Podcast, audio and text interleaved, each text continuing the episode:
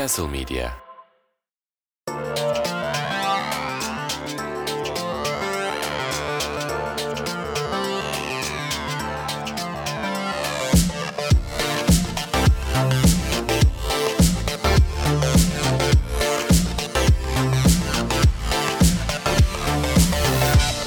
Castle Medya'dan herkese merhabalar. Gölgede ve Güneşte'nin yeni bölümüne hoş geldiniz. Ben Nihat Güven, Onur Özgen ve Fikret Özer'le birlikte haftalık futbol sohbetimize başlıyoruz efendim. Onur hoş geldin. Merhaba, hoş buldum. Fikret hoş geldin abi. Merhaba. Sıradan olayların ve bir takım rutinlerin e, sıra dışı olaylara nazaran daha ağırlıklı olduğu bir haftayı geride bıraktık bence futbol dünyasında. E, Adana Demirspor Başkanı Murat Sancak'ın da teyit ettiği söylenen bir haber okudum bugün. Ve o haberi sıra dışı tarafta en tepeye yazdım. Gökhan Töre aylık 6400 TL'ye anlaşmış Adana Demirspor'la ki bu tutar Gökhan'ın performansına göre bir artışta gösterebilecekmiş. Yani Cem Pekdoğru ile yaptığımız Castle Media anlaşmasından sonra gördüğüm en sıra dışı deal buydu sezon içerisinde.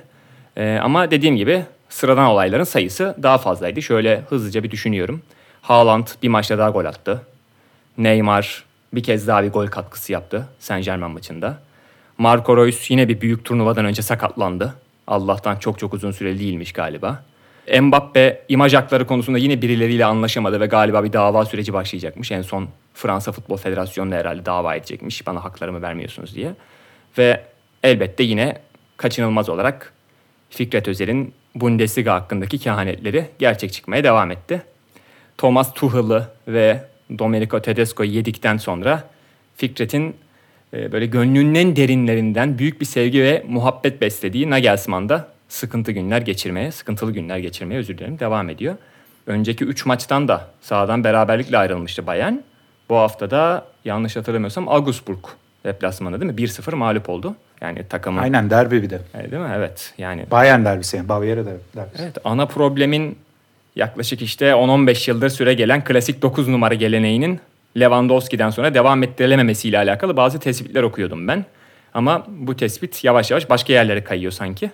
Yani konu Bayern Münih'in Bundesliga başarısızlığı olduğunda köpeğin adamı ısırdığı bir durum meydana gelmiş oluyor ve bize de böyle ellerini oluşturan bir Fikret webcam mimiği izlemek düşüyor şu an olduğu gibi. Evet Fikret neler söyleyeceksin Nagelsmann ve Bayern'le alakalı? Yendiği zaman gelmiyorum bak başta anlaştığımız gibi kaybettiğinde geliyorum. E tabii şimdi Bayern ölmesi çok kolay. Aslında laf atması da kolaydı. Nag- Nagelsmann'da şöyle bir şey var. Mesela maçtan sonra yine bir açıklama yaptı. Dedi ki istatistiklerde çok iyiydik biz. Ama 1-0 kaybettin maçı. Hani kalecileri çok iyiydi falan. E iyi de 4 haftadır kaleci. Bir de şöyle bir şey var. Her hafta aslında daha önceki 3 beraberlikte her hafta başka tip futbola puan kaybetti. Yani şey de değil. Bayern'in şifresi çözüldü de o yüzden puan kaybediyor durumu da yok. Yani burada bir beceriksizlik var demek ki. Hani yani Stuttgart ofansif oynayıp berabere kaldı. Ee, Gladbach hiçbir şey yapmadı. Defans yapmaya çalıştı, yapamadı, berabere kaldı. Union Berlin zaten taş gibi defans yaptı, berabere kaldı. Bu, burada biraz daha şeye benziyor, Gladbach maçına benziyor. Yani Şeyde demiş mi kalemize bir defa gelip bir defa gol attılar.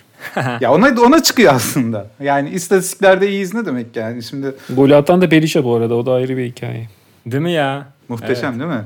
Şeyi görmüş müydünüz? Augsburg'un İngilizce Twitter hesabında Berisha gelirken Bavyera'nın en büyük takımına Türkiye'nin en büyük takımından transfer oluyor. Harbi mi? evet. Görmedim ben. O, onu gördüğümde bilmiyorum siz de düşünürsünüz ama biraz sanki böyle Fenerbahçe sosyal medyasıyla sanki konuşulup mu atılıyor e, bunlar diye bir düşündüm. Oo Büyük Resmi Görenler Derneği. AŞ. Ne, ne dersin Fikret?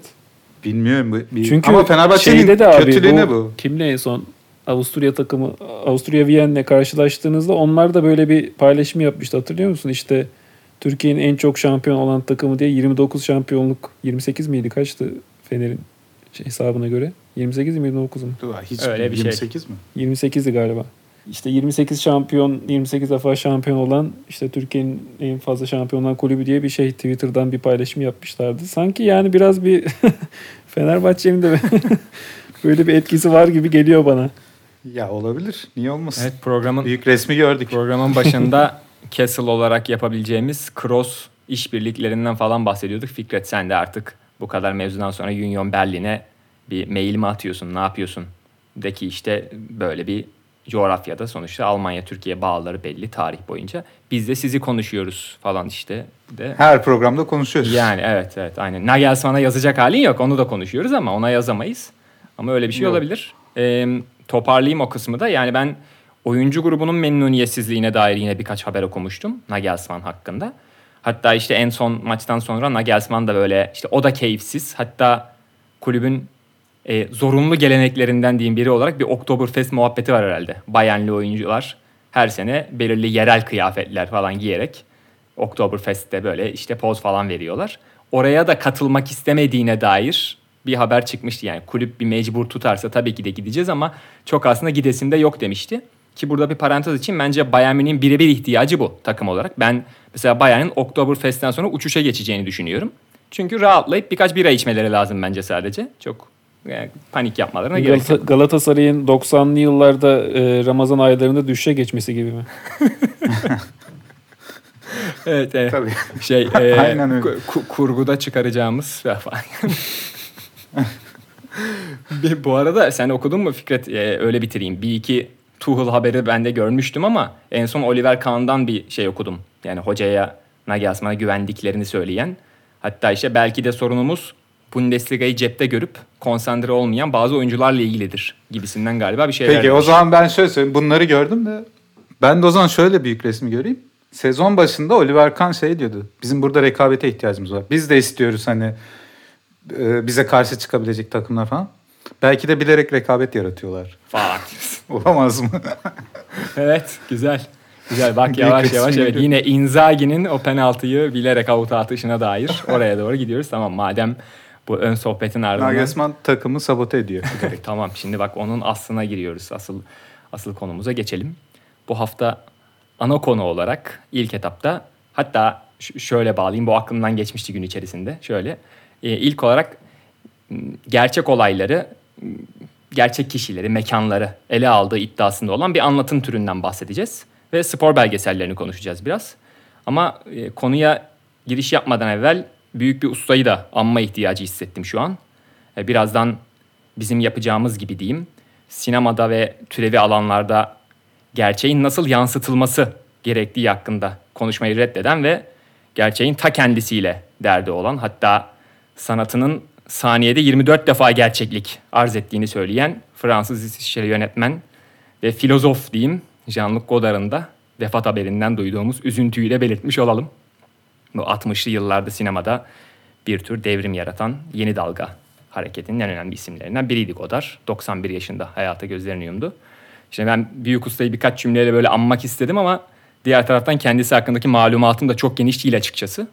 E bunun yanı sıra nispeten daha düşük bir modda bir konu seçerek ana bölüme giriş yaptığım için de bir anda aklıma geldi. Dinleyicilerimizin affına sığınayım.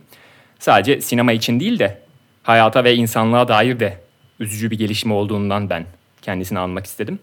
Onur Godard'ın devrim içinde böyle devrim gibi görünen o hani o sinema duruşu diyeyim veya sanki böyle bir doğaçlamaymış gibi hatta neredeyse baştan sağmaymış gibi görünen bir çekim tarzı da var. Görebildiğim, naçizane takip edebildiğim kadarıyla senin şu hayattaki kişisel hatıratında daha büyük bir yer kaplıyordur bildiğim kadarıyla. Sen de bir iki cümle bir şey söylemek ister misin acaba? E tabii bu arada yardımlı intihar diye bir şey okudum. Ölüm sebebiyle ilgili. Yani ötenazi yapmış baba. Bunu Tam biri daha mı yapmıştı ya bu arada? Ona yakışan bir durum. Yani ölüme de boyun eğmemiş.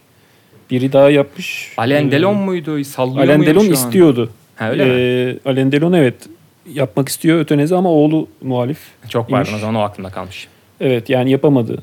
Yani bilmiyorum nasıl oluyor bu süreç onu da bilmiyorum. Protokol yani ailelerin ne kadar e, söz hakkı oluyor böyle durumlarda bilmiyorum ama şeyi okumuştum hani oğlunun karşı olduğunu.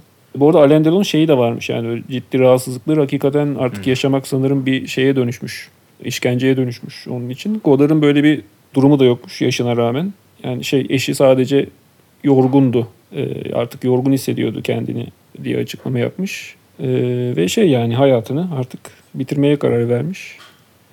Ya ne söyleyebilirim? ki? Gerçekten yani benim için çok 18-19 yaşlarımdan itibaren beni en çok etkileyen hayatta insanlardan biriydi. Yani o sırf onun için Fransızca öğrenmeye kalktığımı biliyorum. Öğrenebildim mi? Ee, Pek söylenemez ama E, denedim en azından. E, filmlerini çevirmeye çalıştım. Yani çok önemliydi benim için. O zaman Godard gibi bir kurgu dehasını andıktan sonra bir başka müthiş kurgu türüne uzanalım ve terim belgeseli diyelim. Bu kısmı geride bıraktıktan sonra. Ee, ortada kocaman bir hikaye var aslında ve nedense sanki bu arada bölüme başlamadan önce şu an itibarıyla sanki birbirimize çok katılacakmışız ve benzer şeyleri düşünüyormuşuz gibi hissettim ama başa alayım fikrimi. Ortada bence büyük bir hikaye var ve bu hikayenin hakkını verememekle kalmamışlar bence. Temel belgesel prensiplerinden de kilometrelerce uzak kalarak hikayenin gücünü bile düşürmüşler diye düşündüğüm e, ilk girişimi de e, son görüşümü de söylerken hakkında negatif şeyler aklıma gelen bir belgesel olmuş.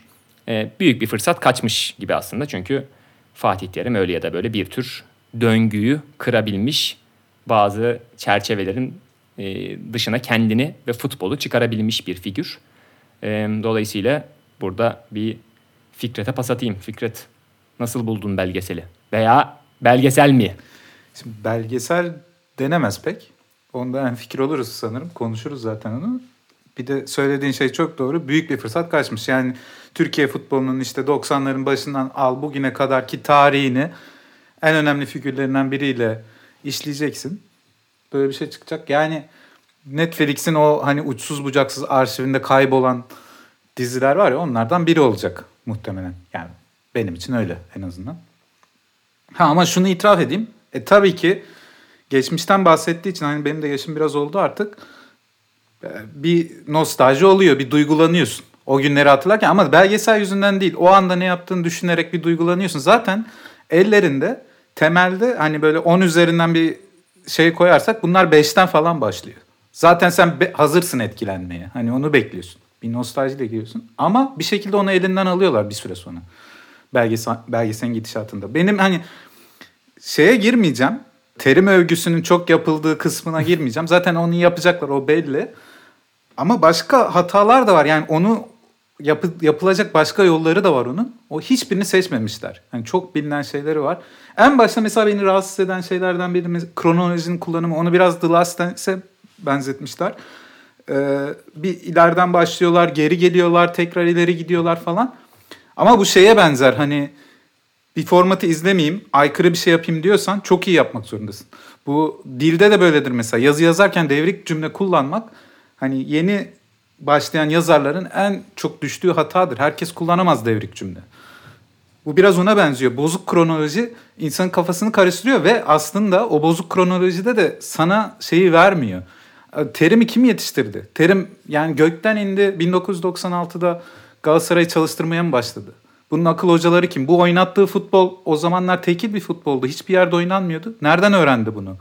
Bunların hiçbiri anlatılmıyor. O süreç yok denecek kadar az. Hatta onu izlerken e, bizim Güner aklıma geldi. Güner e, gole bir yazı yazmıştı. Onu yazmadan önce de konuşmuştuk onunla. Süreci anlatmak istiyorum diyordu. Beraber hatta o yazıyı yazmak istiyorduk Güner'le. Sonra tamamen Güner'e kalmıştı o yazı. Yani şeydi düşüncemiz beraber hani terimin pres oyununun özellikle hani köklerinin nereye ait olduğu. Başka bir deyişle bir oyun tarzı olarak bir soy ağacı çıkarmaya çalışmıştık. Bu belgesel şey olabilir tabii. Müthiş bir kaynak olabilirdi. Öyle bir yazı yazmak ya da öyle bir okuma yapmak, öyle bir mera olan insanlar için. O anlamda da büyük bir fırsat kaçmış. Bir de onun dışında ya tabii ki terim övülecek. Terimle ilgili bir belgesel. Ama ya mesela ben hani sinema uzmanı değilim ama böyle romanlarda da vardır. E, Hero's Journey işte kahraman yolculuğu diye bir e, şablon çıkarılmıştır vakti zamanında. İşte 1940'ların sonunda Joseph Campbell adlı birisi The Hero with a Thousand Faces. Böyle bir kitap yazıyor. Analitik psikolojiden yarar. Mü- müthiş müthiş bir kitap bu arada. E, aynen. Analitik psikolojiden yararlanıyor. Literatürü tarıyor, dini mitleri tarıyor ve bir patern buluyor. Bu paternde bir kahramanın hikayesi nasıl anlatılır bunu bir şablona oturtuyor. Yine bunu yapmak zorunda değilsin. Ama o zaman az önce dediğime geliyoruz. Çok hani başarılı bir şey yapacaksın ki normalin dışına çıkmış olasın. Ve bu kahramanın yolculuğunda aslında kahramanın tam ortasında, hikayenin tam ortasında kahramanın çöküşü anlatılır. Yani şöyle başlar bir kahraman bir maceraya davet edilir. Oraya girip girmeme arasında ikilemde kalır. Ki bu Fatih Terim'de var. Teknik direktörlüğe davet ediliyor. Girmek istemiyor. Gidiyor spor malzemesi dükkanı açıyor. Ailesiyle takılıyor. Ondan sonra geri geliyor. Mesela bunları bilmiyoruz. Yok bunlar belgeselde. Bunun ilerisinde işte kahraman bir bilgeden yardım alır. Böyle bir ulu kişiden. Bu da Terim'in akıl hocaları olabilirdi. Ondan sonra bu kahramanın işte o eşiği geçişi anlatılır. ilk başarısı anlatılır.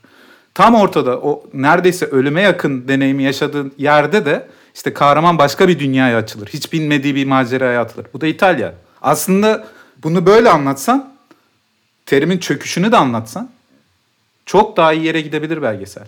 Ha bir de tabii burada başka bir ayrıntı var. Terimin politik kişiliği çok es geçiliyor. Olabilir. Sadece spor belgeseli yapıyoruz diyebilirsin. O zaman spor anlatın. Hani o da yok. Hani futbolu anlatın. Biraz futbolda ne olmuş ne Abi bitmiş. politik geçmiş e, politik geçmiş bu arada es geçiliyorsa o zaman e, Hakan Şükür ve Arif Erdem'in de es geçilmesi ve tamamen Galatasaray'daki sportif kişiliklerinin ve kazandıklarının hakkını teslim edilmesi lazım o bakış açısıyla. Yani madem politikadan uzaklaşıyoruz. Yani Bir de şöyle bir şey var. Tabii bunlar sadece şablonla ilgili. Bir de içeriğinde izlerken aşı- aşırı rahatsız eden şeyler var. Yani gazete küpürleri, bazıları Photoshop herhalde. Aşırı o galiba bir telif telif sorunu oldu galiba ama yani tabii ona başka bir çözüm bulmaları Aşırı gerekiyor. özensiz abi. E, peki şey maç maçın üstüne konuşan spiker çok yapay duruyor. Yani o orijinal spiker değil çoğu maçlarda muhtemelen. Yani veya 96 soyunma odası diye gösteriyor. Ne bileyim e, Hasan Şaş var. Herhalde 98'de 99'da geldi. Evet, evet. Capone O var. arşiv işte arşiv e, konusunda ne kadar kötü olduğumuzun Evet. bir göstergesi. Yani özellikle o 96-97'nin anlatıldığı bölümde en çok o göze çarptı dediğin gibi. Şeyden bile vardı ya. Hani Hasan Şaş falan geç o eski açık sarı desene belgeseli vardı ya. Evet. Bu Fatih Terim'in ikinci döneminin ilk sezonunu anlatılan 2002-2003. Oradan Ee, görüntüler vardı oradan değil mi? şeyler alınmış yani. Ee, 2003'ten falan görüntüler vardı. 96'yı anlatırken. Serpiştirilmiş her yerden buldukları. Yani ne bileyim cimrilik mi yapmışlar bilmiyorum ki. Yani onun üstüne ben şeyi izledim. Yok bu bula- 103 gol bulamamışlar belgeseli. bence. Yani görüntü bulamamışlar. Ama görüntü bulamam. 103 gol onu söyleyecektim. 100, bunu da duydum okudum bir yerlerde. 103 gol belgeselini izledim. Daha mı çok, Fenerbahçe'nin daha mı çok vardı? Onu ben izlemedim mesela. Yani görmeniz lazım. Her şey var. Bir noktada bir gözüm doldu. Hürriyet gazetesinin verdiği Schumacher o kağıttan bir şeyi vardı, figürü vardı. Topu yakalıyor falan. Ben onu zorla buldurtmuştum çocukken. Hatırlıyorum kendim yapmıştım. Koymuştum böyle bir kaleci bir topu böyle tutabilir mi diye. O şeye kartona bakıp duruyordum kendim maketi yaptıktan sonra. Bu belgeselde onu gördüm. Adamlar bunu bulmuş. Schumacher'ın antrenman görüntüleri var. Maç sonu röportajları var. 89'dan bahs- bahsediyoruz. O belgesel yapıyor. Gerçi on, onu o biraz daha kolay. Bir seneyi dört bölümde anlatmışlar. Bu çok uzun bir süreyi çok kısa bir süreye sıkıştırmaya çalışıyor. Öyle bir dezavantajları var ama o materyaller en azından bir yerde bir orijinal materyal bilmiyorum yani tabii bildiğim işler değil bunlar. Bu yönetmenlere baktım. Daha önceki belgesellerine işte bir iklim değişikliğiyle ilgili bir belgeselleri var herhalde. Bir de şey su kriziyle ilgili. Su, gelecekte oluşabilecek. Puanları güzel. izlemedim belgeselleri. Üstüne bunu yapmışlar. Belki de sporla çok alakaları yok. Ya O direkt yönetmen üzerinden de okunabilecek bir süreç olduğunu ben düşünmüyorum. Yani hem bunun Netflix tarafı var. Hani Netflix'in kendi bir beklentileri, vizyonu var. Hani şey eleştirileri de gördüm. Siz de görmüşsünüzdür.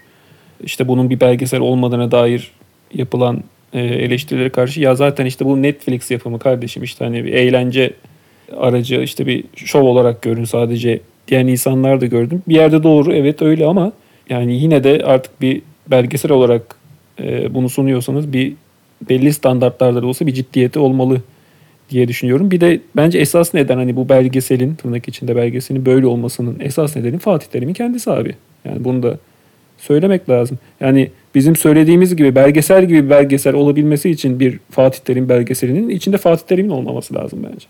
Yani Fatih Terim öyle bir belgeselin içinde olmaz. Yani açık konuşalım. Yani çünkü şöyle işte buna- kendisini eleştirecek veya işte kendisiyle tartışmalı olan işte kariyeri boyunca figürlere de söz verdiğini düşün. Böyle bir prodüksiyon içinde bence Fatih Terim olmak istemezdi. Hani fa- içinde Fatih Terim'in olmadığı, Fatih Terim'i anlatıldığı bir belgesel daha Fatih Terim belgeseli olabilirdi. Yani ağzınıza sağlık diyeyim şu açıdan. Kafamda 3-4 tane kavram belirlemiştim, kümelemiştim onları. Şeyle alakalı söylüyorum. Ee, işte temel belgesel prensiplerinden uzaklığından dem vurmuştum ben. İşte kurguyla alakalı bir şeyler konuştuk. Hatta da birbirinizi tamamladınız. Arşivciliğimiz olmadığı için eldeki malzeme az olduğu için o zaman akışlarının değiştirildiği anlarda işte tam e, işte Banu Yelkovan mı konuşurken yalan Arda Turan'a geçiliyor falan. O tip anlarda yapılabilecek numaralar ve malzeme sayısı az olmuş. Ee, başta Fatih Terim'in bir geçiş döneminde bu zirve başarıları elde ettiğinden söylemiştim. Bu da yine benim izlemekten keyif aldığım spor belgesellerinde içinde bulunan dönemin gerçeklerini ve o dönemin şartlarını yansıtma konusunda da yine bir zayıflık oluşturuyor aslında. Ee, yani sportif alandaki başarılar Türkiye için o söz konusu dönemin, dönemdeki değişimin önemli parçalarından biri. Yani olayın sosyolojik boyutuna dair de yeterince bir detay yok.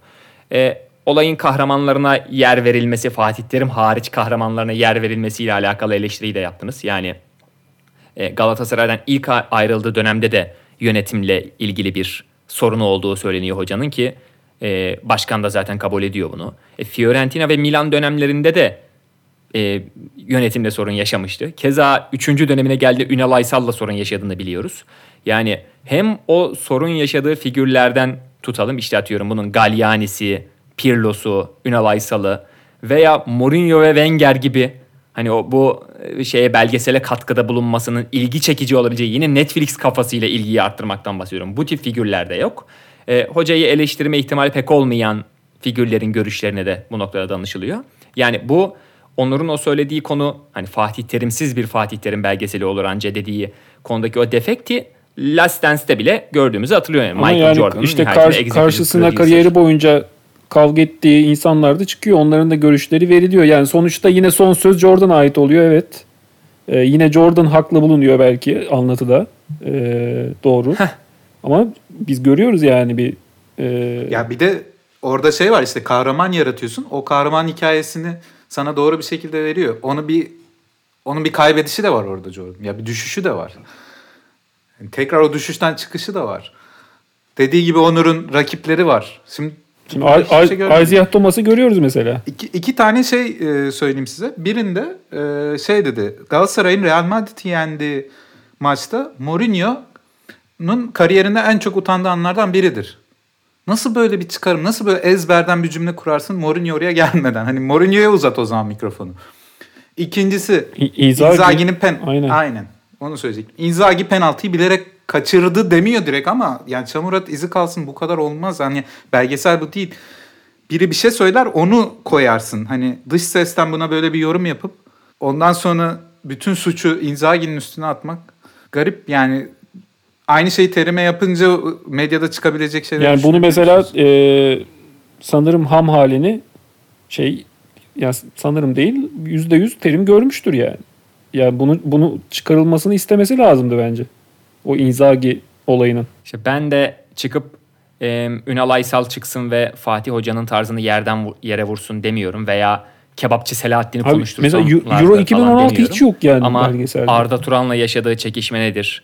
Emre Belezoğlu Euro 2016 sanırsam evet o prim dönemi keza İsviçre maçındaki rövanş ne demek? Yani bunlara dair açabilecekleri dolu pencere varken e, özetle Galatasaraylı olanları özellikle de duygulandırabilecek ki bu çok normal bir şey. Fatih Terim'in arkasına Onlar olsun canım zaten. Onlar şeyi, niye var diye kimse çak, e, öyle bir şey söylemiyor, söylemiyor ama bir belgesel sadece bundan ibaret olamaz. o kudrette zaten. Yani bu yoksa şey yani gibi işte, olur. Hani hoca e, belgeselin sonunda bir kalın bir al- albümle işte geliyor ya. Şey. Amacı e, karşımıza kızların hazırladığı işte e, önde Fatih Hoca'nın fotoğrafı arkada eşi ve kızların olduğu bir fotoğraf. Ha, bir evet, aile evet. albümü gibi. E, onun görüntülü versiyonu gibi olmuş yani bu. İşte yani hocanın saygınlığını da belki arttırma. Hani hangi e, amaçlardan hangi kutular tiklendi diye düşünüyorum. Belki hani öyle bir saygınlığa artı bir puan veren bir eser dediğim bir seri de olmuş olabilir ama ben dediğim gibi naçizane başta söylediğimle yine bitireyim. Belgesel bakış açısıyla e, izlediğimde sınıfta kaldığını söyleyebilirim. Aslında meramımı anlatmama yardımcı olabilecek şeylerden bir tanesi de yine çok yakın zamanda izlediğim Luis Figo belgeseliydi. El Caso Figo mu? Figo Case mi? Öyle bir şey bir, bir ismi de var. Yine e, Netflix yapımı. E, çok fazla tekrarladım bu kavramı ama hani temel belgesel prensiplerine uyum sağladığınızda ortaya çıkan işin tabanının ne seviyede olabileceğini ve elle tutulur bir şey üretebileceğinizi ispatlayan bir belgeselli, Figo belgeseli de. Yani görselliğinden tut. Tabii ki de o arşivcilikleri Avrupalıların görsellik konusunda çok büyük bir artı katıyor ama işte dönemin ruhunu hissettirmesi. Yani işte İtalya Ligi'nin hakim gücünden bahsediyor. O dönemde İspanya'da hem oyuncu hem de kulüp bazında nasıl bir kıvılcım yandığından söz ediyor. Figo'nun her gün manşet olmasının İspanyol halkı için ne anlama geldiğini söylüyor. Keza Barcelona ve Real Madrid kulüp kültürlerinin farklarından bahsediyor filan. Yani e, bu bu tarafı muazzam. Ve E, Figo, Figo'nun diğer kendisi taraftan- eski Barcelona o dönemin Barcelona başkanı tarafından yalancılıkla itham ediliyor belgeselde. Heh, evet evet evet yani olaya olaya müdahil olan herkesle görüşüp yani meseleyi tam manasıyla aydınlatabilmeleri hatta işte ana kahramana karşıt görüşlere de yer verebilmeleri konusunda ders alınması gereken bir yapım olmuş. Yani ders alınması gereken kısmı açayım. El Caso Figo bir başyapıt değil. Ama dediğim gibi bu tip bir belgeselin ihmal etmemesi gereken köşeleri ihmal etmeyince ortaya belli bir iş çıkmış. Şuradan bile şey yapabilirim kendi adıma e, bir artı verebilirim. Florentino Perez'i bile karizmatik hissettirdi bana belgesel. Bu benim için çok büyük bir başarı. Yani Florentino Perez'den hiç haz etmem ama tam konuşmaların kendisine doğru geldiği bir yerde babayı oturtmuşlar böyle. Takımı giymiş, oturmuş ve hani böyle kendinden emin bir ses tonuyla olaylara dair bir şeyler anlatması vay anasından adamın da belli bir karizması varmış falan gibi dedirtti bana. Birazdan Florentino Perez gömeceğim için herhalde önden böyle bir şey veriyorum biraz böyle e, kredisini veriyorum. E, ama diğer taraftan Figo belgeselinin bile çok temelde ne yapman ne yapılması gerektiği ile ilgili bir fikir verdiğini söyleyebilirim yakın zamanda izlediğim. Size hem varsa Figo belgeseliyle ilgili fikrinizi ya da böyle damağınızda hoş bir tat bırakan güzel spor belgeselleri desem e, aklınıza neler geliyor? Onları da sorup öyle pas atabilirim. Şöyle ben şu aklıma gel hani siyasi tarafını hiç değinmemiş ama ben bu Fenerbahçe ben onun 100. yıl belgeseli niyetini izlemiştim de Can Dündar'ın yaptığı Bahçedeki Fener miydi ismi? Muhteşem bir belgesel benim için. Yani ben Fenerbahçeli olduğum için güzel. Hani Fenerbahçe'yi desteklediğim için. Ee, ama mesela o belgeselde de her detaya girip böyle takımların nasıl siyaset için kullanıldığı, ondan sonra Türk futbolunun nasıl geliştiği, nasıl çöktüğü, tekrar nasıl toparladığı, Fenerbahçe'nin nereden nerelere geldiği, işte kulüp e, eşya piyangosu yaparken bir anda en büyük kulübü haline geliyor Türkiye'nin bilmem ne.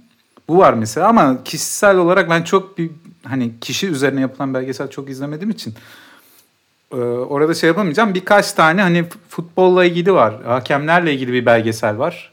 Euro 2008'in hakemleri ve orada bu arada e, Türkiye'nin Çek Cumhuriyeti maçında daha çok görüntü var. Yani daha ikonik görüntüler o maçta. İşte kırmızı kart gördüğü Volkan'ın o pozisyon var. E, Tuncay'ın e, yan hakemden bayrağı alıp bütün sahayı koştuğu pozisyon var. Mesela madem terim belgeseli ve böyle tekrar oraya döndüm ama pardon. E, bütün o hırsını falan yansıtmaya çalışıyorsunuz. O işte o Tuncay'ın o koşusu onu göstersenize. Onu yani mesela siz şey mi diyorsunuz? Bu bunu alamamışlar mı diyorsunuz? Onu bilmiyorum ben. Okumadım da. Ee, bir tek bunu göstersen Euro 2008'de diğer gösterdiği her şeyden daha iyi olabilir. Tabii goller hani onların duygusal ağırlığı falan var da. Onu çekmeseydin bunu çekseydin diyorsun yani. Gibi yani ya Euro 2008'in ikonik görüntüleri yok şeyde belgeselde.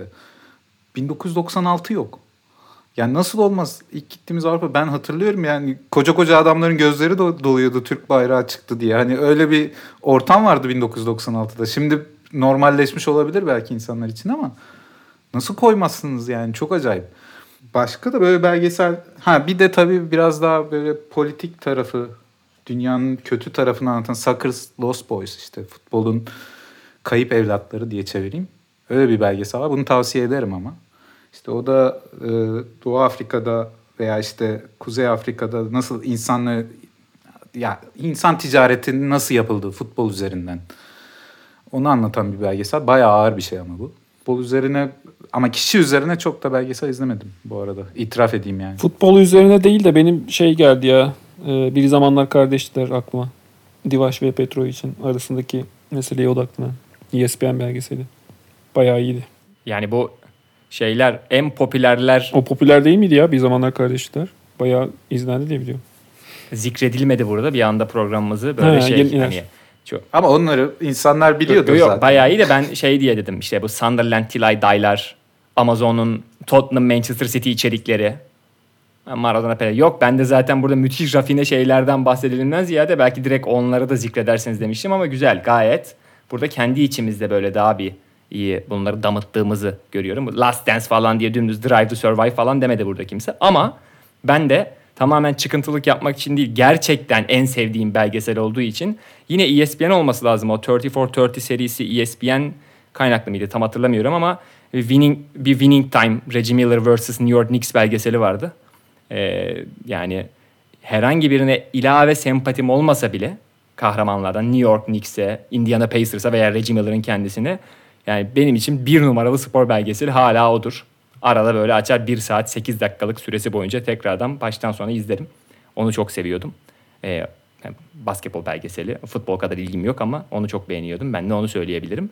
Az önce Fikret sen yine Fatih Terim'e bir şey yapmış oldun, değinmiş oldun. Madem öyle o kısmı iki şeyle kapatayım. Figo'ya da ben de hemen bir gideceğim. Aklıma önce Figo belgeseliyle ilgili kendimi bir rahata alıp bir söyleyeyim. Abi sen ne para düşkünü bir adammışsın ya.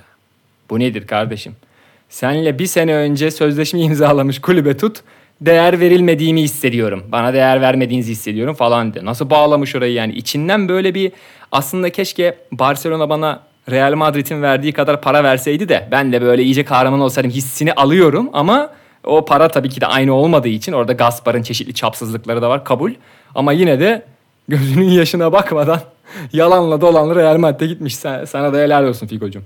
Orada kastedilen değer para oluyor zaten. Ama işte kıymetliyle pahalı aynı şey değil tabii. Ee, bir, bir de şey e, terim belgeseliyle ilgili olarak e, Gazete Duvar'da e, bir yazı vardı. Suat Başar Çağlan'ın bir yazısı var. E, terim veya tarihi yeniden yazmak başlıklı. Aslında konuşmalarımızı özetleyen ve daha farklı argümanlarla da süsleyen çok da başarılı bir yazı. Onu da okumanızı tavsiye ederim. Terim belgeseliyle ilgili. Evet. E, Suat Başar'ın diğer yazıları da e, yani bütün futbol içerikli yazılarını da tavsiye ederim rahatlıkla.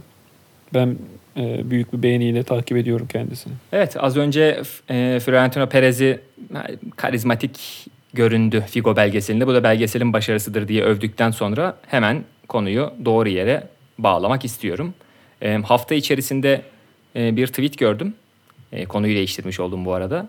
UEFA e, televizyon ve sponsorluk gelirlerini arttırmak için Şampiyonlar Ligi finalinin Amerika Birleşik Devletleri'nde oynanması ile ilgili bir şey değerlendirme yapacakmış. Hatta birkaç hafta içerisinde İstanbul'da yapılacak olan genel kurulda bu konuşulacakmış. Bravo. Ee, önemli bir eksiklikti. Keza yine ondan birkaç gün önce Chelsea'nin yeni sahibinin o konsorsiyumun başındaki Todd Boehly'ydi galiba ismi. Geçen hafta da hatta anmıştık programda. Onun da işte İngiliz kulüplerin hatta Avrupa kulüplerinin spora Amerikalıların yaklaşımı konusunda Amerikalılardan ders alacakları şeyler var. Örneğin İngiltere'de bir All Star maçı herhalde hani kuzey güney kulüpleri arasında mı doğu batı mı neyse işte bir All Star maçı neden olmasın gibi bir e, şeyi vardı. Bir yaklaşımı vardı. Tüm bunlar bana işte iki sene mi oldu üzerinden iki sene mi geçişiyor ucube Avrupa Süper Ligi e, fikrinin nasıl çıktığı nasıl battığı ve hala da aslında tam olarak ölmediğini çağrıştıran bir şey oluşturdu, bir resim oluşturdu ki Sayın Florentino Perez e, Avrupa Süper Lig projesi zenginler için değil futbolumuzu kurtarmak için diye o mottoyla bunun e, lansmanını gerçekleştirmişti. E, işte e, hayat değişiyor hele hele pandemi koşulları sebebiyle kulüpler zarar etti. Futbol 10 yıl önceki durumda değil. İşte hani yeni bir nesil var onlara bu oyunu sevdirmemiz gereken. Şampiyonlar Ligi'nin mevcut formatıyla devam edersek bu ilgi azalıp bitecek gibi bir argümanı vardı kendisinin. O yüzden zaten çok severiz sayarız. Sadece Şampiyonlar Ligi değil futbolun futbolun e, formatından da memnun değildi kendisi. Hani artık işte 90 dakikada çok uzun e, insanlar buna şey evet, yapamıyorlar. Evet orada bir şey gibi. E, konsantre olamıyorlar hani e, YouTube videosu gibi kısalt, kısaltalım şeyin e, maçların Değil süresini. 60 dakikalık bir şey. belki onu da Netflix'e falan satarız. Yani zaten şu anki haliyle de tamamen artık bir televizyon şovu e, futbol ona çeviriyorlar ama babaları o da yetmiyor. Yani işte bu hmm, UEFA'nın ve yerel federasyonların tepkilerini pek takmayıp 12 kulüp galiba kurmuştu. 12 mi 15 kulüp mü ne orada. İşte evet hatta yani o kurucu kulüplerin tamamı sürekli olarak katılacak. Onun haricinde de bir wild card saçmalığı belirleyeceğiz. Şu basketbola sıçrayan ve yıllardır o atılamayan Kir'in devam edişi gibi. Ee, ama Florentino Perez bunları ta 2009'dan beri dillendiren, 2009-2010 o dönemlerden beri dillendiren biri olduğu için yani büyüklerle büyüklerin oynaması lazım diye. İşte e, 2016 yılında da tam ısınmışken ve tam çıkıyorken Şampiyonlar Ligi formatını yine güncellemişlerdi. O meşhur İngiltere, İtalya, İspanya, Almanya'daki dörder takımın gittiği sistemden bahsediyorum. E, yine biraz ertelenmişti. E, dolayısıyla şimdi burada Fikret ben Florentino Perez'i eleştirip yerin dibine sokmak konusunda üzerinde düşeni yaptım. Şimdi sen bu yeni fikirler ve taç ayakla atılsın mı tarzı şeylere ne, Taç, ne diyorsun? taç ayakla atsınlar abi. Ya ben e, zaten baştan konsepti anlayamıyorum. O yüzden hani anlayamasam, anlayamadığımda da dinlemiyorum, takip etmiyorum bu tip şey. Yani şöyle, futbolun neyini kurtarıyorsunuz ki? Yani kurtarmayın abi. Yani batacaksa da batsın. Ben öyle de seviyorum zaten bu oyunu. Zaten sizin getirdiğiniz noktadaki futbolu sevmemeye başladım ben. Ama işte kendileri futbolu O- sevmiyor aslında. Bence temel problem o. Orada söylemek istedikleri şey bence şu. Yani biz yeteri kadar para kazanamıyoruz. Benim bunun tercümesi bana bu. Hani meali söylediğinin. Ee, onun dışında bu Süper Lig fikrinde ben şey diyordum. Yapsınlar abi. Gelmeyeceklerse bir daha. Yani şöyle. e, Real Madrid gitti Süper Lig'de oynuyor. Bir daha hiçbir zaman yerel ligine dönemeyecek. Ve o lige giden futbolcular da bir daha bu tarafa dönemeyecek. Yani tek yönlü de olacak. işte kim kim yapacak bunu abi? Böyle bir kural koyacaklarsa yapsınlar ben mutlu olurum. Gitsinler yani. Ama kuralı kuralı kim koyacak? Şey bu federasyonlar kuracak. Onları dışlayacak. Onlar da kendi arasında bir federasyon kuracak. Yani Hani Real Madrid'i sence İsteyen onu Real. Madrid'i dışlayabilir mi sence? Atabilir mi kendi yerel liginden? yapamaz tabii. Hani benimki fantezi biraz. Böyle olacaksa zaten çok da sevdiğim kulüpler değil bunlar. Hani geldikleri nokta yüzünden. Yoksa izlemeyi seviyorum. Real Madrid çok güzel top oynuyor şu anda. Ama bir türlü insanın İşte Angelo, insan şey Ancelotti yapamıyor. sayesinde ben de izliyorum. Ha neyse Aynen. o, o Pardon abi Rodrigo. sen devam et. Ee, şeye geleyim. Ee, bu Amerikalı Chelsea'nin sahibine onun dedikleri ve daha sonra çıkanlar. Ya şöyle bir şey var. Ee, özel girişimciler özellikle Amerika Birleşik Devletleri'nde bunların hani genel piyasada yaptıkları şeyler böyle gelişmiş şirketler ama o şirketlerin değeri piyasanın piyasa değerinin altında o anki değerlemeleri olduğu anda oraya girip o şirketi satın almaya çalışıyorlar. Ve futbolda Chelsea mesela bu adam için büyük bir fırsattı. Çünkü Chelsea'nin yaşadığı krizden dolayı Chelsea'nin değeri olması gerekenin çok altındaydı. Ve bunu 3-5 senelik yatırım olarak yapıyorlar. Hemen bunun geri dönüşünü almak istiyorlar. Yani bu adamın futbola girişinin futbolla bir alakası yok. Tamamen para kazanmak için söylediği şey de öyle. Hani bir an önce yatırdığı paranın getirisini görmek için böyle bir fikir atıyor ortaya. Ve peşinden insanlar söylüyor bu da nasıl olur? Başka insanlara da hani bir yerde bir yemeği yiyor, arkada da kırıntıları bırakıyor. O kırıntıları da toplayan insanlar buna kanarsa dedikleri oluyor. Yani be- ben bu kadar basit görüyorum bu olayı. Çünkü futbolla bir alakası yok söyledikleri şeylerin. Yani futbolun 60 dakika olmasını kim istedi? Ha destekleyen de var bu arada. Sonradan aklına yatan ha doğru söylüyorlar falan diyen var da bilmiyorum ben bu kadar bakıyorum bu olaya. Yani beni ilgilen Yani benim bir, bir, algımın bir dışında şeye olduğu için. 90 dakika boyunca konsantre olamıyorsak bu futbolun sorunu değil ki. Yani bu bizim kendi sorunumuz. Kendi e, içinde bulunduğumuz aynı saçma e, dünyanın bir şeyi e, sonucu. yazı yazı yazarken de öyle oldu. Mesela artık uzun yazılar okunmuyor dendi. Herkesten kısa yazı istenmeye başladı. Hani nasıl bir yere doğru gidiyor bu işler? Kısalmayan, kısalmayan şey tek yap- şey mesai süreleri oluyor yalnız. O nasıl oluyor ben de onu anlamıyorum. Her şey kısa her Evet, şey her şeyi kısalıyor da kısaltıyoruz, her şeyi çabuk artıyor. Mesai süreleri artıyor sürekli. Yani bu şeyi e, Süper Lig tarafına gelirken benim bahsetmek istediğim iki tane konu vardı Fikret'e pası atıyorken. ister istemez girmiş oldunuz. Yani birincisi hatırımda doğru mu kaldı tam bilmiyorum özür dilerim o yüzden ama kurucu 12 tane kulüpten sadece iki tanesi hariç sanırsam iki ya da üç tanesi geri kalan 9-10 tanesi sahiplik sistemiyle yönetiliyordu. Yani bu Fikret'in dediğinin aslında zaten temelde özeti. Ee, bu bir business eğer ki doğal olarak eğilimleri daha fazla para. Hani kulüplerin sahipleri yok liman işçileriymiş, yok demiryolu işçileri, kulüp genelikleri, tarihmiş falan bunları dinlemez, kâra bakar. Ee, biz taraftarlar evde üzülüp falan bunun illüzyonuna kapılırız. Arsenal örneğin çok steril gibi görünen bir kulüp yapısına sahip olmasına rağmen uzunca bir süre kar ettiği sürece okey deyip o rekabetten yavaş yavaş geride kalan bir kulüptü ki Arsenal'i içlerinde en belki de ılımlısı olarak söylüyorum. Böyle e, o sahiplik sistemi göze batmayan taraflardan biri olarak söylemiştim. İkinci benim söylemek istediğim konu ise e, hep Florentino Perez dedik işte Chelsea'nin sahibinden bahsediyoruz veya fırsat kovalayan iş adamlarından bahsediyoruz. Burada bu olaya asıl zemin hazırlayanın da UEFA olduğunu atlamamak gerekir diye düşünüyorum. Hani bu kulüpler aç gözlü, e, UEFA masum demek bence en hafif tabir, tabirle saflık olur. Ya, tabii canım zaten bu Avrupa Süper Ligi e, bence şey ortaya çıktı yani artık bu son yaşananlardan sonra bence bir e, yemdi yani. Değil mi? Evet. Yani gerçekten kurul kurulması istenen veya kurulacağı beklenen bir şey değildi de yani e, bir süreci başlatmak için yapılmış e, bir şeydi. Zaten işte 24-25 sezonundan itibaren geçerli olacak yeni Şampiyonlar Ligi formatı da biraz daha genişletilmiş bir Avrupa Süper Ligi. Evet, evet. İs- E, bir fark yok yani UEFA yani biz bunu size kurardık neden ayrılıyorsunuz ki demiş oldu. İsviçre sistemi demişler değil mi? Ee, bu şey Evet. şu an normalde kulüpler grup aşamasında 6 tane maç oynuyor. Orada yanlış hatırlamıyorsam 4'ü içeride 4 dışarıda 8 tane maç oynay- oynayacak. Evet. min- lig minimum. olarak oynayacaklar. Ve şey işte 32 takıma 36 takıma çıkarıyorlar. Oradaki fazla 4 takımın bir tanesi şu playofflardaki şampiyonlar yolundan geliyor. Oradan 4 değil 5 takım geliyor. Ee, UEFA sıralamasındaki 5. durumda olan ülkenin lig üçüncüsü yine gidiyor. İki tane kontenjanı ise daha önceki bir önceki e, sezonda UEFA organizasyonlarında en fazla puan toplayan iki ülkenin birer takımına veriyorlardı.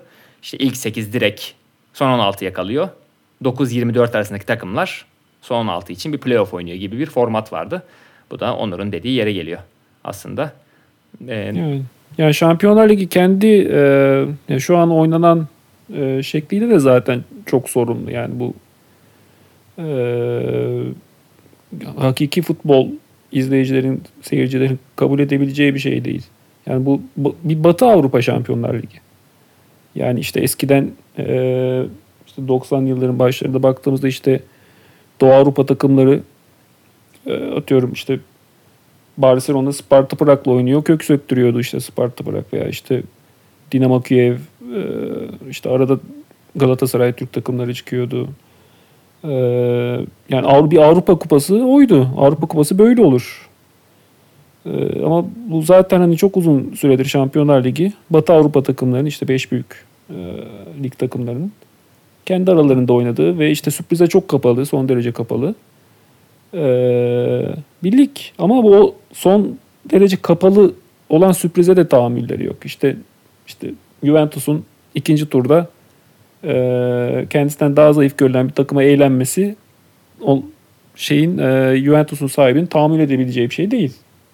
Yani dolayısıyla yani onlar için değiştirilmesi gereken bu bile değiştirilmesi gereken Yani bir işte şey. biz işin daha karanlık boyutundan ve para odaklılığından bahsederken Fikret'e pası attığım esnada e, şey ayakla da taç atılsın mıyı bu konuyla birleştirmemin sebebi e, işte çağa uydurmak için oyunu da optimize etmeye, daha keyifli hale getirmeye çalışıyoruz. Neler yapabileceğimizi düşünüyoruz yoksa başka niyetimiz yok gibi bir kılıfa uydurmaya çalıştıkları için bütün bu süreci biraz o yüzden ikisinin aslında yan yana duran bahaneler şeyler olduğunu düşünüyordum. O yüzden onları böyle bir araya getirdim ama Abi zaten Tamamen Amerikan kafası işte ya. Yani bu Amerikalıları bu oyunu almamak lazım yani. Bu kadar basit. Amerikan oyunları.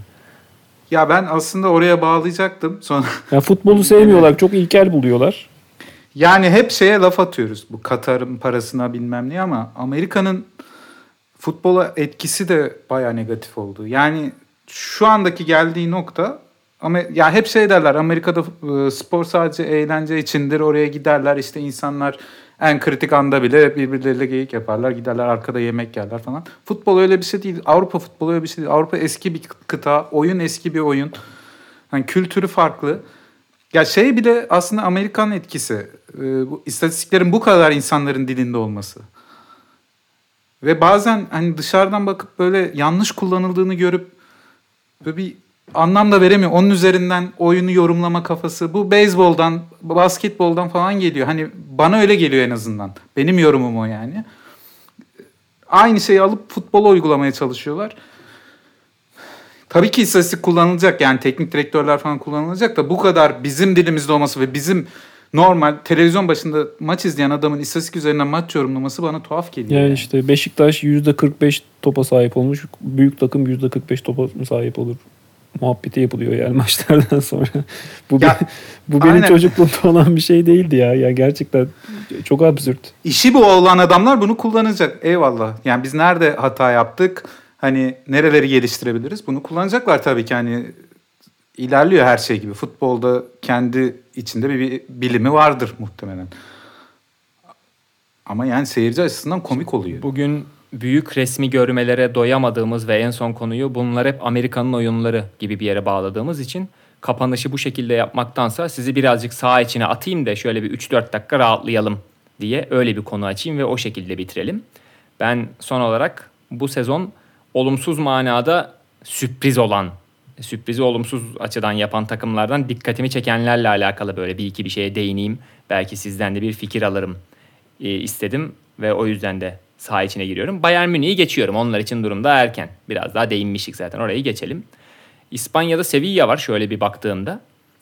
6 maçın bir tanesini e, kazanabildiler bu sezon.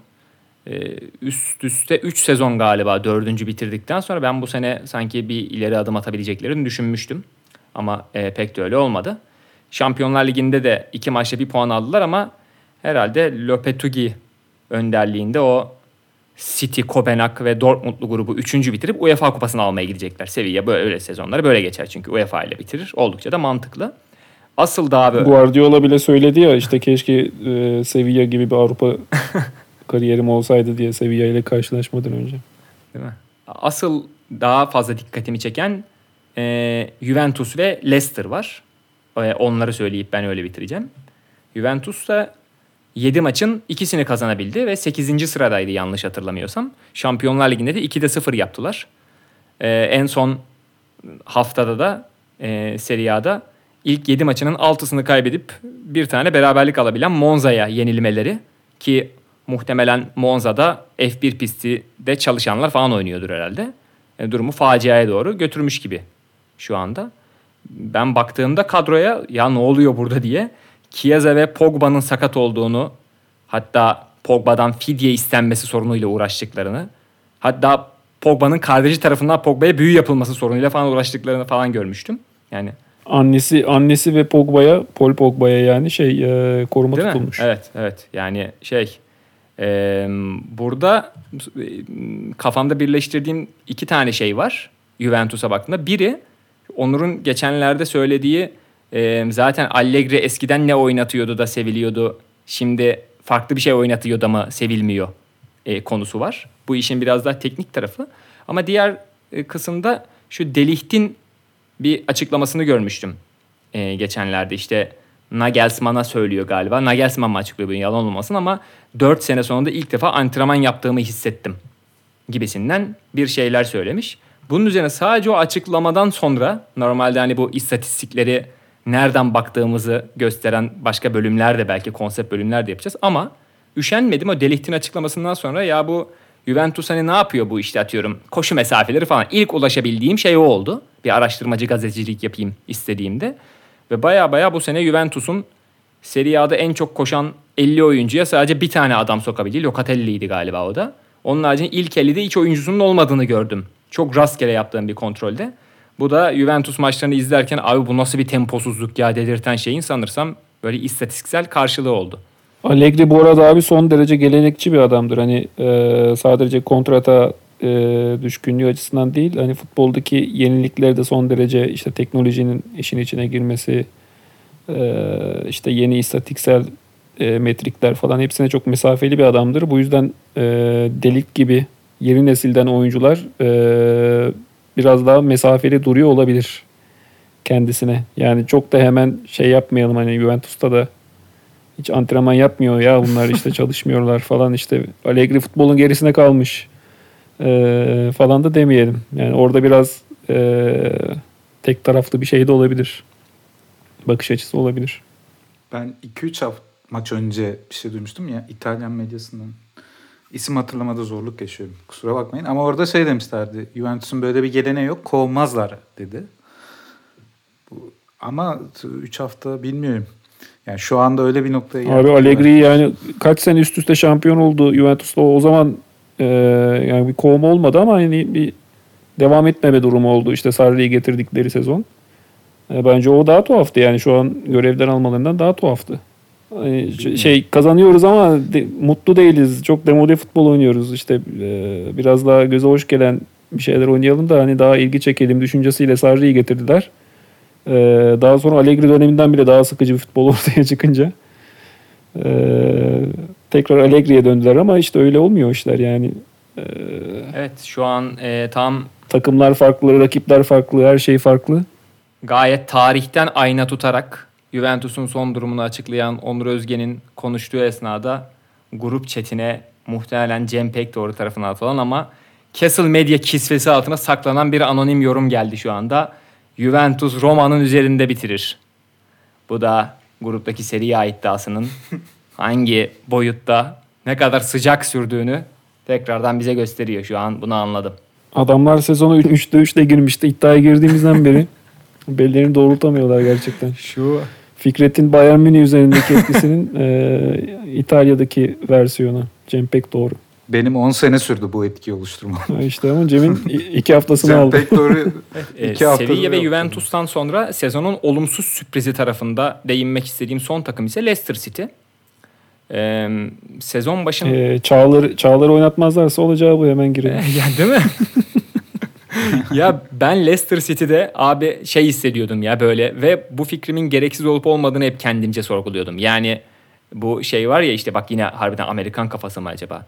NBA'de bir takım hani eğer şampiyonluğa oynayacak bir şey yapılanma oluşturamadıysa onlardaki o meşhur draft sistemi gereği takımı resetlemek hani işte elindeki değerli parçaları genç ve potansiyelli görece daha hani uzun vadeli planlara uyacak şekilde takas etmek ve atıyorum tamam şu itibariyle reset bir dibi görelim ondan sonra devam edelim.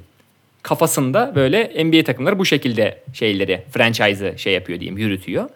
Ee, ki bu da başarıya ulaşamayan ve şampiyonluktan kopup tam böyle ortalarda kalan kulüpler için, NBA takımları için böyle ideal reçetelerden biri oluyor. Leicester'da şuraya geleceğim. O Leicester şampiyonluğun ardından oluşan yapıda ekonomisini toparlayıp belirli bir mali güce gelince aslında hiç de fena olmayan bir personele sahipti ama son dönemde o çıta atlanamadığı için sanki elindeki oyuncuları hazır değeri varken böyle satması ve bir şeylere baştan başlaması gerekiyor gibi hissetmiştim Leicester adına. Bunun böyle sanki bu sezon biraz biraz böyle doğru çıktığını görünce kendime vay anasını arkadaş bak. Demek ki böyle şey biz de biz de varız bu masada falan böyle dediğim gereksiz yere kendimi övdüğüm bir duruma geldim. Şöyle ki şeyi Vezzi Fofana'ya herhalde hani uzun süre satmak istemediler. Ve son gündü yanlış hatırlamıyorsam 80 milyon euroya yani ayrılmak isteyince Chelsea'ye vermek durumunda kaldılar.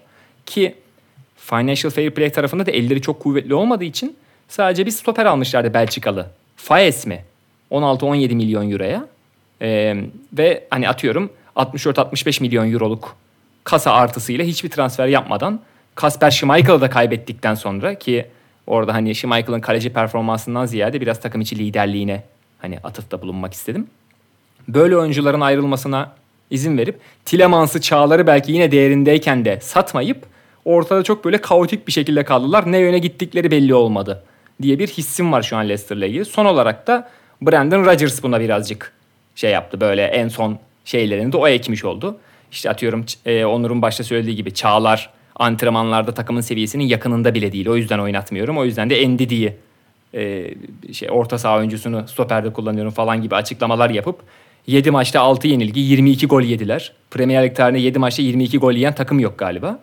En son Brandon Rodgers taraftarı bile eleştiriyordu. İşte takım zor zamandayken desteklenirse taraftar taraftardır falan gibi. Hiçbiri bir işe yaramadı. Özellikle Rodgers özelinden de başlamak üzere sanki şu an resetlemeliler gibi hissediyorum. Çok uzattım. Leicester'la ilgili fikrim de bu. Ya şu- Açıklama güzelmiş ama onu görmemiştim. Taraftarlarla ilgili şey geldi aklıma. Ee, Schuster Beşiktaş'ta kötü gittiği zamanların birinde işte protesto vardı İnönü'deki bir maçta. Ee, basın toplantısında onu hatırlattılar. Beğenmiyorlarsa gelmesinler demişti. bir hafta sonra da istifa edip gitmişti. Olan da Fatih Tekke oldu. Bir iki şey söyleyeceğim senin söylediklerine. Ya ben de hani Leicester uzmanı olduğumdan değil de Atletik'te okuduklarım Ağustos çıktı bunlar. E, Fofana muhabbetinde şöyle satmak istemiyor değiller. Satmaya çalışıyorlar. Hmm. O fiyata çıkılmamış. En sonunda çıkıldı ve gitti ama çok yanlış bir zamanda. Çünkü Leicester e, son 4 senede herhalde her yaz bir futbolcu satıp onun yerine transfer yaptı. Bu söylediğin financial fair play'de sıkıntıları oldukları oldu, sıkıntıları olduğu için ama bu sene onu yapamadılar. Bir de e, biraz geriden 2022 Şubat'ından geliyor aslında bu çöküş. Bu Nottingham Forest'ta 4-1 kaybediyorlar. Ondan sonra Rodgers çıkıp bu oyuncuların kendine gelmesi lazım diyor. Oradaki dedikodu da şu işte bir sene veya iki sene kalan sözleşmesinde futbolcular gitmek için baskı yapıyorlar yönetime bir şekilde. Beni, biz, beni gönderin diye. Ve ne yeni sözleşme yapıyorlar ama piyasada çok yüksek değerde olduk. Bir de tam korona krizi üzerine geldiği için hiçbirinin alıcısı da çıkmıyor. Hani böyle bir garip bir şey yaşıyorlar. Çağlar'da da aynı durum var bu arada. Ona böyle bir 25-30 milyon pound verecek kimse çıkmıyor. Ama Leicester'ın istediği para da o. Hani çünkü sakatlıkları şüpheli. Ee, şeyin söylediği, Çağlar için söylediği mesela Rodgers'ın milli takım dönüşü bir türlü toparlayamadı. Ve de çok oynadı diyor. Hani e, başka hiç kimse yoktu elimde. Onu oynatmak zorunda kaldım. Çok oynadı, çok yıprandı. Düzelecek diye bekledik ama şu anda az önce sizin söylediğiniz şeye geliyor. E, takımın seviyesinde değil diyor. İlginç bir şey var. Oyuncularla ilgili sorun mesela Allegri'de e, Onur söyledi. E, Rodgers için tam tersi söylenir. Hani birebir ilişkide oyuncuyla çok iyidir denir. Yani Gerrard'ın öyle bir açıklaması vardı. Steven Gerrard'ın. Gördüğüm en iyi hoca birebir ilişkide demişti. Ama şimdi o en kuvvetli olduğu yönünden sıkıntı yaşıyor Rodgers. Oyuncularla sürekli oyuncuları gömmeye göm, gömdü daha doğrusu. Şimdi toparlamaya çalışıyor. Ee, Tottenham'a Tottenham'dan mı 6-7'ler son hafta? Evet en son. İyi oynadık dedi. İzlediniz mi basın toplantısını? Dinlediniz mi? Yok dinlemedim. İyi, iyi oynadık böyle oynarsak toparlarız. Milli ara bize çok iyi gelecek dedi. Hala umudu var ama bir taraftan da şey dedi. Ben dedi sahiplerin her kararına saygılıyım. Bugüne kadar ne istediysem oldu. Ki orada da bir şüphe var. 2019'da ilk geldiği seneden sonra yani 2018-19 oynadı. 19-20 herhalde. Rodgers'ın istediği ekip kuruldu. Ee, medical şeyde ekibi ona göre kuruldu. Oyuncu araştıran grup ona göre kuruldu. Ama bu sene onu değiştirdiler. Mesela. Hani Rodgers'a sormadan. Böyle şeyler yaptılar. E, bu noktaya geldi olay. Ya geçen Şubat'tan bugüne kadar geçen süreç oyuncularla ilgili bir problem var. Kontratlarla gitmek isteyenler var. Ha bir taraftan da işte dediğin gibi Schmeichel, Fofana bir de e, Lukman. O herhalde şeydi. Kiralık onu almak istedi. Rodgers onu almak istedi. Ona 10 milyon mu 15 milyon ne bir para verilmedi. Şimdi başka bir yere Atalanta'da. gitti. Atalanta'ya gitti. Yani 3 tane kritik oyuncu kaybedip yerine hiç kimseyi almayıp sonucu da görüyoruz. Yani e, hocam bu e, olumsuz sürprizler dosyasında da Sevilla, Juventus ve Leicester'da bence çok güzel doldurduk bu dosyayı. Le- Leicester'daki yerel podcastlerde böyle böyle şey yoktur ya analiz yoktur söyleyeyim. Herhalde canım kim Leicester'da yerel podcast harbiden bilmez medical staff hocanın izni olmadan değiştirildiğini falan yani kendileri Kazabya'nın son albümünü dinliyordur muhtemelen şu anda. Leicester Türkiye hesabına diye. buradan sevgiler. Tabii tabii buradan buradan hepsi, hepsine sevgiler diyelim ve bu haftalıkta sohbetimizin sonuna geldiğimizi belirtelim efendim. Gelecek hafta Gölgede ve Güneşte'nin yeni bölümünde görüşmek üzere. Hoşça kalın diyorum. Görüşürüz. Görüşürüz.